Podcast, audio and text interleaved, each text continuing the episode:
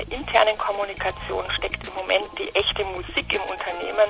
Jetzt in den letzten Jahren beschäftigen sich Unternehmen erfreulicherweise intensiver damit, wie können wir unsere Mitarbeiter erreichen, begeistern, wie können wir dieses Potenzial nutzen. Hallo, liebe Hörer. Die Kunst aus trockenen Inhalten spannende Texte zu machen. Diese Kunst zählt wohl auch in der internen Kommunikation und äh, ich begrüße zu diesem Thema Susanne Westphal aus Hamburg. Guten Tag, Frau Westphal. Hallo, Herr Hinsen.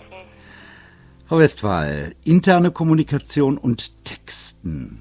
Da geht es um Mails, da geht es um Memos, da geht es um Rundschreiben, Mitarbeiterzeitschriften, Intranet. Worauf kommt es beim guten Texten in der internen Kommunikation denn an? Mitarbeiter sind, glaube ich, wie alle Menschen wahnsinnig genervt im Augenblick von der Informationsflut, die über sie hereinbricht. Und wenn sie jetzt auch noch unangenehme Botschaften lesen oder hören müssen, dann macht Kommunikation aus Mitarbeitersicht natürlich wenig Spaß. Ähm, gut ist es da, wenn die Texte zumindest so aufbereitet sind, dass sie einen Leser finden, sofort in den Mülleimer geklickt werden, dass also ein Mitarbeiter auch Spaß dran hat, sich etwas tiefer mit einem Thema zu beschäftigen. Schließlich will die interne Kommunikation mit ihren Texten ja motivieren oder vielleicht auch nur Informationen vermitteln oder vielleicht sogar einen Appell an Kollegen richten. Sie äh, vermitteln diese Inhalte unter anderem am 8. und 9. Juli in München. Hm, schauen wir mal auf einen besonderen Problempunkt, zumindest für viele Führungskräfte, die E-Mail-Flut. Ja. Prägnante Aussagen, dafür plädieren Sie. Was äh, macht diese Prägnanz denn aus? Also Prägnanz zeichnet sich, durch viele Faktoren aus. Das eine ist ähm, direkte Ansprache, sind klare Formulierungen, ähm, sind aber auch kurze Sätze. Ich habe gelegentlich den Eindruck, in der Unternehmenskommunikation besonders wichtig und besonders gelehrt klingen wollen, indem sie besonders geschwollene Sätze formulieren. Das führt zu nichts, das sind keine klaren Aussagen. Ähm, viele E-Mails werden, nämlich über ein Drittel, aufgrund einer Betreffzeile in den Papierkorb geklickt oder auch nicht. Übrigens ein Drittel in etwa schon beim Absendernamen. Das heißt, ähm, wenn ein Absender öfter mal Quatsch verschickt hat oder langweilige E-Mails versenden musste oder es getan hat, dann landet er automatisch schon im Müll. Nun, interessante Statistik, die Sie uns da anbieten.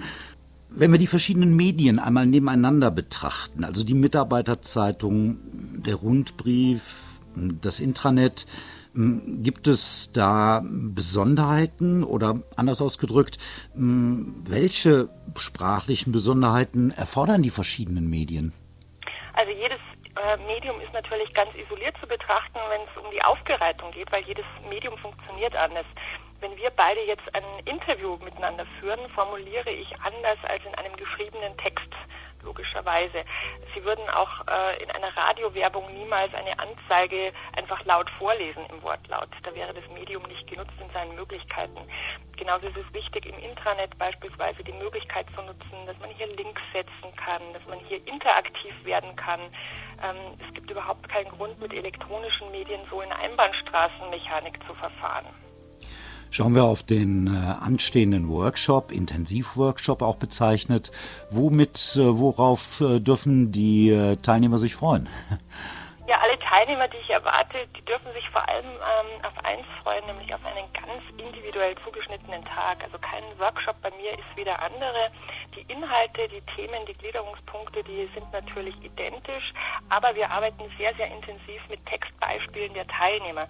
Das heißt, jeder bringt den einen oder anderen Text mit, den er entweder selbst verfasst hat oder der ihm aufgefallen ist. Ähm, wir erstellen gemeinsam neue Texte, zum Teil zumindest in Bausteinen. Und das ist das Spannende an diesem Workshop, dass wir eben nicht irgendein Programm abspulen und es hier jetzt eine Vorlesung wird im eigentlichen Sinne, sondern es ist ein echter Workshop. Hier geht es mit hochgekrempelten Ärmeln ans Schreibwerk heran. Die Teilnehmer lernen, wie sie die Angst vom weißen Blatt verlieren. Sie bekommen ganz neue Ideen und Impulse, ein Thema vielleicht mal von einer ganz anderen Seite aufzubereiten. Ähm, und letztlich vom, äh, stürzen wir uns natürlich auch auf die feinen Formulierungen. Das äh, hohe Engagement der Susanne Westphal für das Thema interne Kommunikation, wodurch ist das entstanden? Die Geschichte dahinter?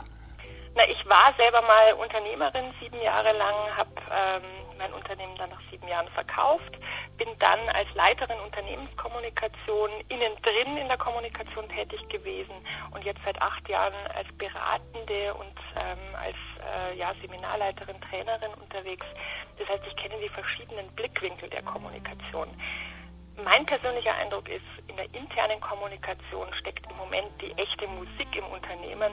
Nach außen kommunizieren ist doch äh, immer wieder ja, in ähnlicher Weise möchte ich fast sagen, auch wenn die Botschaften andere werden, aber die Mechanismen funktionieren doch ähnlich.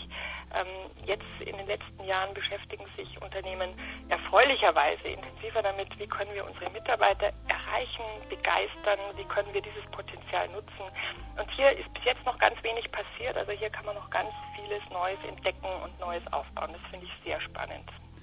Texten in der Pressearbeit, Texten in der internen Kommunikation. Alle weiteren Informationen als Link wie immer für Sie paratgestellt.